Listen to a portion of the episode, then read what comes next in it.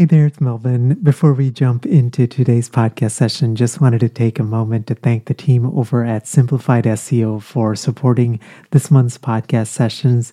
Simplified SEO was actually started by Jessica Tappana, who is a colleague, a group practice owner, to address something that she was struggling with, which is writing blog posts that are actually SEO optimized. As you probably know, blogging is one of the best ways to attract your ideal clients. But trying to figure out the whole SEO piece of it can be quite a bear. And that's where Simplified SEO comes in. They provide a range of different services, all the way from DIY SEO courses, as well as they actually do the work for you. So they will look at your website, try to figure out what you're optimizing for, do keyword research and all of that stuff, and even write out entire blog posts that are fully SEO optimized. Literally, it's super hands off, and you just let the team go to work. Be sure to use the promo code MELVIN, M E L V I N, to get 20% off any of our online DIY SEO courses. And then you can also just mention my name or selling the couch to get $100 off any of the onboarding fees for the done for you SEO services. The link over is at sellingthecouch.com forward slash simplified SEO you could go through that link, that way they also know that it's coming from SDC. We'll jump right into today's podcast session. Here we go. Hey there, welcome to today's session of Selling the Couch. I hope you're doing well, having a fantastic day. So, you know, one of the things that as Selling the Couch continues to grow and as I grow as an entrepreneur, one of the things I've been really doing is trying to study those who are a little bit further along, and in this case, a lot further along than me as an entrepreneur. I believe that, but you know, what I used to do is I used to just focus on the successful things they were doing, how they were marketing or how they were growing or how they were selling. But maybe it's just the wisdom of age. But as I've gotten older, one of the things that I've come to realize is I actually equally want to study the things that are not working for them or the hard lessons that they learned along the way or the sacrifices they're, that they're making along the way to build something really great. And it's ultimately asking this question of are those things that I'm willing to do? And today's podcast is actually uh, based on a podcast interview I heard a couple of months ago. It's with Ali Abdaal and Sahil Bloom. Both of these are online creators. If you haven't heard of Ali and Sahil, they both built built seven figure businesses. They also have an audience of uh, over, I believe, six million uh, when I last checked and recently. And so they built both these platforms as well as these very successful businesses. And a few months ago, they sat down to do a podcast interview, basically talking about life and business. They had actually done part one of an interview, I would say about a year ago. And I listened to it, and it was one of the most insightful interviews that I had heard. And I took a lot of things away from it, and uh, I just couldn't wait to listen to the second part of this because they had alluded to that uh, a second part was coming. And so, in today's session, what I want to do is take seven of the lessons that I picked up along the way and share some of the things that I'm thinking about, and more importantly, implementing both in my business as well as in my personal life. So, the number one tip that they shared is to change the wealth scoreboard. So, change the wealth scoreboard. So, in entrepreneurship, and I especially even in private practice, right? A lot of times we base success on two metrics either the number of clients we're, sh- we're seeing or on revenue, right? And revenue, especially in the world just generally of entrepreneurship, uh, it's kind of an indicator of credibility, reputation, and all of those kind of things. And yet at the same time, uh, if you think about it, I know for me, when I think about it, we know people in our lives that are extremely wealthy, but they're miserable. They, and miserable could be defined in all sorts of different ways. Either they work crazy hours they struggle with some sort of addiction. There is a sense of brokenness in their relationships. They are not able to spend time with loved ones as they would like. They're not able to show up to little league games or any of those things for their kiddos on a regular basis. And one of the things that Sahil and Ali point to is basically not defining your self worth based on your net worth. And instead, what they say is change the scoreboard of success. So instead of just basing your self worth and your belief in who you are based on a number like revenue or you know if you're a podcaster or you're building on some sort of a social platform number of followers. Instead of that optimize it a different way expand that definition. So include things like health. Do i have time for exercise? Am i getting out daily to do a hike? Things like that. Do i have time for my loving relationships? Because you know we just on a personal level, we seem to be entering a season where a lot of like our parents' generation, they're passing away, they're coming down with cancer and Alzheimer's and all of these kind of things. And I realize more than ever that these folks that I keep saying, I'm going to spend time with them, I'm going to spend time with them, they're getting older and we really don't know right? When our last days are. And so, how do we want to intentionally live our days? Another thing that I've thought a lot about is just time for hobbies. I started to pick up the ukulele uh, recently. I've done landscape photography for a long time, and I've recently started to pick that back up. I uh, took a little bit of a break when our kiddo was born, and it was just hard to, to focus on much more. But what I've come to realize is changing this definition of success it's really hard. And I will say, I do not have this figured out at all because there are times where I struggle with, man, you know, I could launch another thing or this is an episode for a future time, but I've been thinking about, you know, jumping back into private practice. This was always the dream. But I've been thinking a lot about like, what is the reason I want to do it and when do I want to do it and some of those things I'm thinking about. But what I realized is you're just going to be a lot happier playing a game that's not just based on revenue at the end of the day. So the second point that they shared is set daily non negotiables. So I feel like as clinicians, we're probably a little bit more intentional about the pacing of our days and how we think about our days. But I also know, especially in, you know, when you're doing like traditional private practice, you may be seeing 15 to 25 clients in a week, right? And that stuff, it the work is beautiful and yet it takes such a toll on all of us, right? And if you're in a group practice, uh, even as you have scaled back, right, there's inevitably you've gone more into a CEO role where you've got a really set vision and all of these kind of things, right? So their point was basically if you live without intention, it's a formula to exist versus living. Instead, what Sahil recommended was write a list of three to five things that you must do every day to function at your best. So for me, uh, I started to create this list, and one is I have to start my day usually with a 30 minute HIIT workout. That's like one big thing. The, you know, another thing is I have to do a daily hike um, as long as you know the weather cooperates or you know kiddo's not sick or something like that. The little things like that. And i realize individually they're powerful but it's the combination of stacking all of those together that really yields the best result. And what you want to do is you want to schedule those three to five things into your day. And you know we know this especially as clinicians when we see clients in the therapy room which is we talk a lot about self-care and we know that taking care of ourselves first allows us to love and take care of those around us. Whereas if we focus on loving and taking care of others, it can work for a season, but inevitably it's a formula for burnout or resentment or something like that. The third point that they made was friends over followers. There's a, I think it's called the Harvard study on, I'm like missing the middle word, but like the Harvard study on happiness. It's the longest running study on happiness, uh, 75 plus years. And what they have basically done is studied generations of people and every year, year after year, asking them these questions around what makes you happy? What have you realized?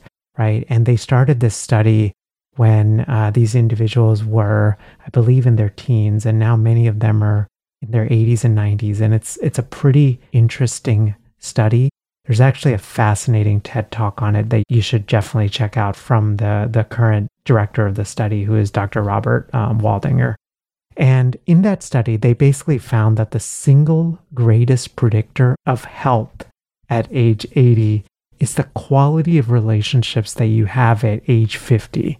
Now, what's really interesting, and I feel this more than ever now that I'm writing on LinkedIn, there's an interesting trick that social media plays on us. Social media makes us believe that having more followers means that we have deep relationships in real life. And that could be, that's like the furthest thing from the truth, right? Instead, what I've been really trying to do is create a list of, so I've got two lists. One, I've got a list of five just guy friends that I really want to invest in.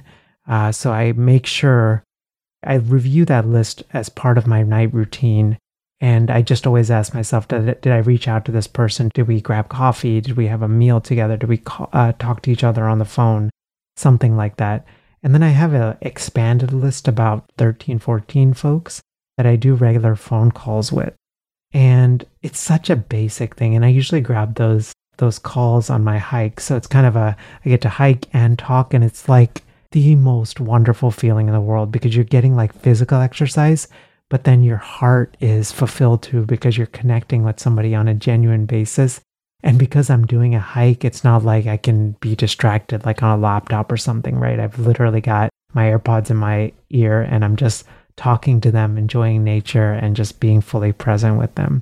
And this is the key part of it. You have to schedule that time to connect with them. So it doesn't mean always like, and I realize we're all in different seasons of life. So it doesn't mean you know, it can be always like a physical gathering on a regular cadence. It could be as simple as like a text or a call or something like that. And again, I think the highlight or the wisdom of that is life happens and life will just pass us by if we're not intentional with our relationships. Fourth point that they made was more growth equals more haters. Now, this is one of the hardest things I to be honest, I was completely oblivious on this. You know, the STC podcast, as I record this right now, we just passed 1.75 million downloads of the podcast, which is unbelievable. And I'm just incredibly humbled uh, for this kind of growth. Each of you are the reason why this has happened. And yet, at the same time, the thing I was completely oblivious to is that you're going to statistically attract haters and trolls. There's a great Tim Ferriss article that I've shared in previous episodes all about where he basically talks about the costs of su- success and the costs of celebrity. And it's a cautionary article, everything from Tim Ferriss uh, wrote Four Hour Work Week, Four Hour Body, a bunch of the Tools of Titans, a bunch of these books, but everything from like, you know, the FBI having to be called because there's like a stalker or having to put pseudonyms or aliases in when they're checking into hotels because of like the fear of like not having privacy. There's just a lot of stuff that you just don't think about. And I am very much, very much a small fish in, you know, in this sort of larger ecosystem. And I realize all these numbers are relative, but even for me, uh, I've definitely dealt with a handful of situations that made me pause that sort of bordered on sort of stalkerish sort of ideals idealizing kind of behavior all the way to sort of threats you know when we had to remove somebody from a program because they were causing harm to the the safety of the group and all the way to like threats of you know i'm going to blast you out on whatever right? And it's really and there in hindsight i think there are probably things that i could have done a different little bit differently but it also taught me a very important lesson, which is I think we should all, absolutely all share our message, right? And yet at this, the other side of this is you are probably going to attract people that are just sort of have pain in their lives. And so Sahil has a few tips, and he's specifically referencing Twitter threads because he really built his audience on Twitter. But So, a couple of tips. So, a thread getting a lot of quote tweets early on is an early indicator that's it's potentially being perceived as controversial. So, basically, a you know quote tweet and most of these platforms have this, right? Which is basically that they take a post that somebody takes a post they've seen and then they add their perspective on it. Usually, it's a you know like this is why I disagree with this or this you know and uh and because of that, you're just gonna attract some people that are you know, continue to feel that, right? Sahil mutes those conversations to prevent notifications. What I actually have done is I don't have social media on my phone. I check it on my when I'm, you know, here on my desktop, but beyond that, I'm checked out unless it's some sort of weird case scenario where I just need to check it for some reason, something like that, um, like waiting on a DM or something. But by and large, I really try to avoid social media and putting it on my phone. Sahil also says, you know, he realizes someone's usually hurting if they're willing to write something mean about you online. This, I think, is absolutely true. I think one thing I've realized is, I mean, it's that old adage, right? Hurting people hurt people. And it doesn't mean that you should be a punching bag for the hurt. You should absolutely set boundaries. But I think Sahil's perspective, which is something that I'm still working on, which is defaulting to empathy, at least in your mind, because realizing that the person is probably just going through something in their own lives and they may be projecting that hurt or that pain onto you. And it likely, in a lot of situations, it probably has nothing to do with you, but you just became the, the object where it's where it's placed. The fifth point is this tip about posting pictures of kids and sharing like revenue numbers, especially. Sahil basically says, and, and Ali agrees with him, but basically, these are inherently not bad things. They can show your humanity, your credibility, uh, and I would even say, especially in this world of AI, where content creation is easier than ever, people really crave the human connection that they want to be able to see somebody like this and just to be able to talk to them and say, wow, I resonate with with what they're saying. They make me feel a certain type of way. Now, here's the kind of the, the weight. There's always trade offs. As you probably can tell, I don't rarely, and especially on very public things like LinkedIn, I, you know, one of my things is I'm a girl dad, but I actually don't post pictures of our daughter. And the main reason is one, like from a safety perspective. Two, for me, I feel like one of the most important things that I can do as a dad to empower my daughter is uh, that me not post it because she has no ability to be able to say like hey dad like i don't want you to post this or i want you to post this. I just don't think she has the wisdom she's at, at five years old right? And so it's something i don't know about like and i'm not even gonna like say i have it all figured out. Like i don't know how how i'm gonna navigate it as she gets sort of older um, as I continue to think about STC and all of those kind of things. And so, uh, but I do want to default to caution. Um, I think there's definitely wisdom, wisdom in that. Revenue numbers are another thing. I think I've in the past, especially on LinkedIn in the early days when I first started, uh, this is what I would say is like around late 2022, early 2023. I was posting a lot more revenue numbers. And what I kind of realized is not it wasn't a money thing, but it just it made me feel uncomfortable on some level. Um, it made me like, I flaunting this or? But then again, also like the safety thing.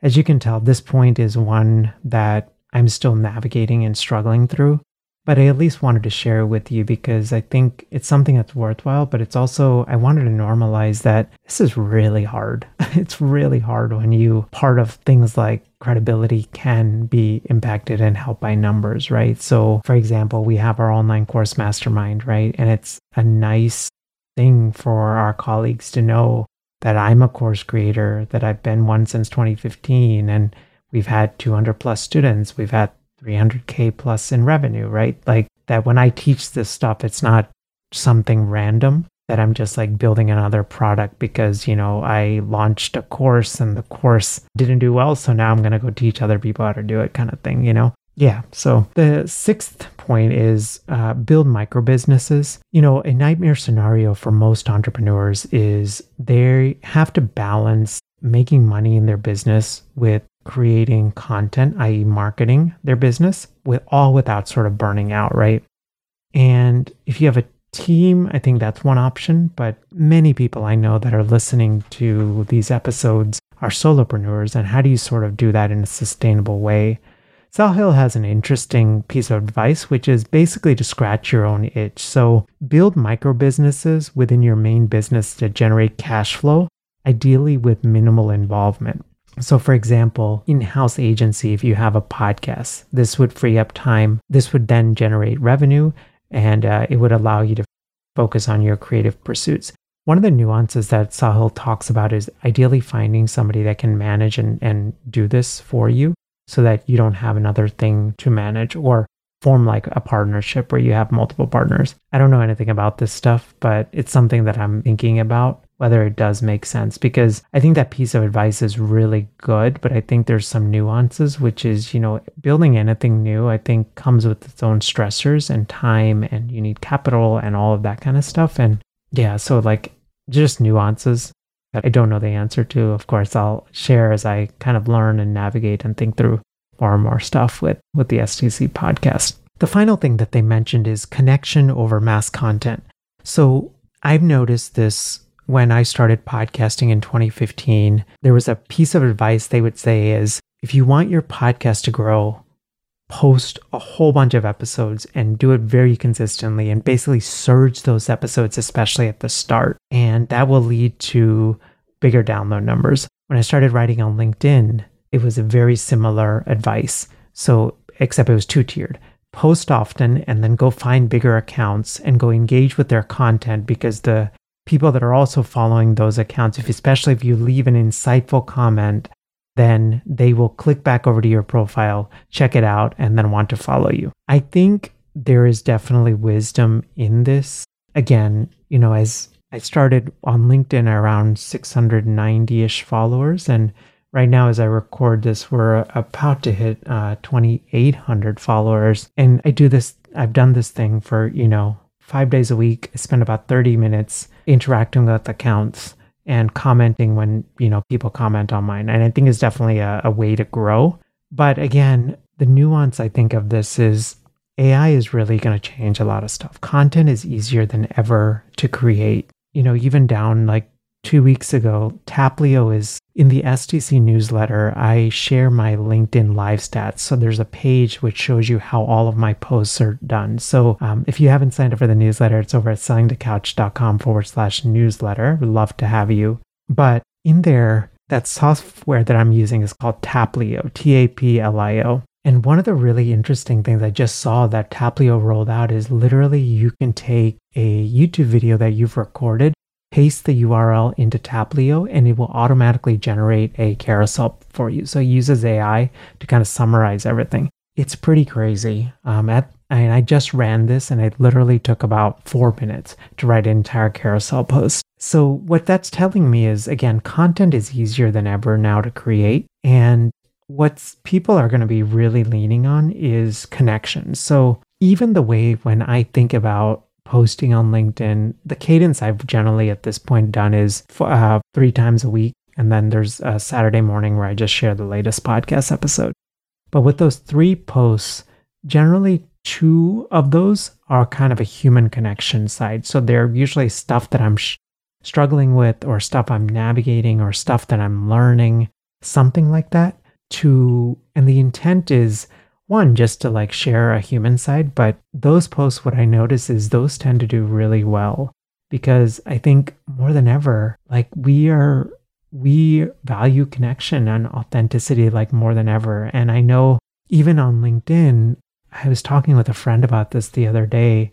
I've actually like muted or unfollowed bigger accounts that are like overly optimized with like perfect copywriting skills because what i find is it almost feels clickbaity and it feels like inauthentic. And the biggest thing I, I, wanted to share, at least with that pointer, I took away is the end of the day, people do business with people they know, like, and trust. And so you can share all the knowledge and insights that you have in the world, but if the, you know people don't see your human side, your struggles, your wins, your hard moments, I think it's really hard, I think, to build something sustainable online. So the seven points, just one more time, are change the wealth scoreboard, two, set daily non negotiables, three, friends over followers, four is more growth equals more haters, five is this thought around, you know, being thoughtful about posting pictures of kiddos or sharing revenue numbers. Six is build micro businesses, and seven is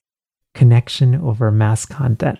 Hope you enjoyed today's episode. And if we're on LinkedIn, uh, when this goes live, I would love to hear what you took away from it because uh, there's just a wealth of wealth of stuff, and I'm I'm sure there's stuff that I'll I, am missing as well. I hope you have a wonderful day, and uh, so appreciate you tuning in. Bye. Thanks for listening to the Selling the Couch podcast. For more great content and to stay up to date, visit www.sellingthecouch.com.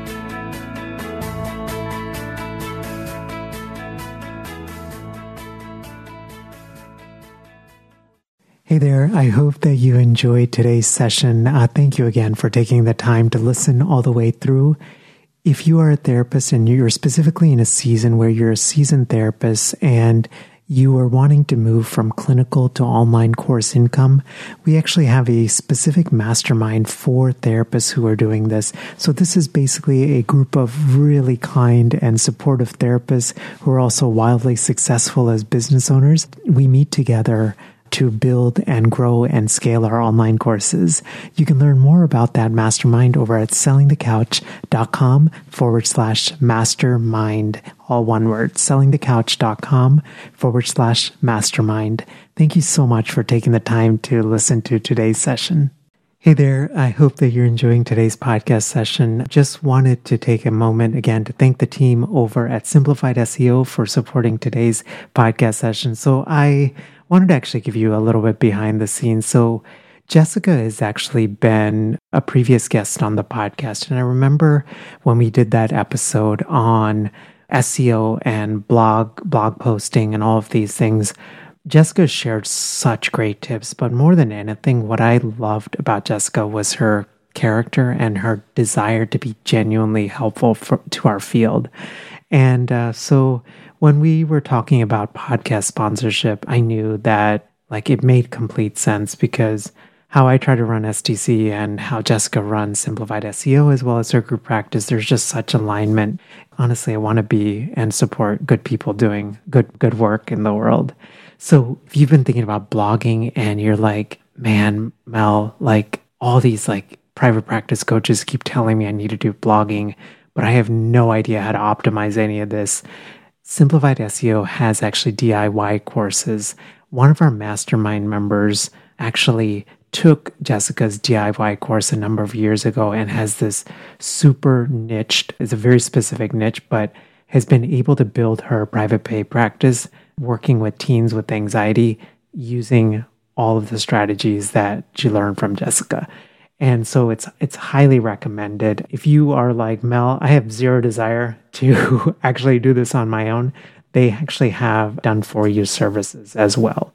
Be sure to use the promo code Melvin, M E L V I N, to get 20% off any of their online DIY SEO courses. And then you can also just mention me or mention STC when you do a free consultation with them for $100 off their onboarding fee for their done for you SEO services. The link over again is at sellingthecouch.com forward slash simplified SEO.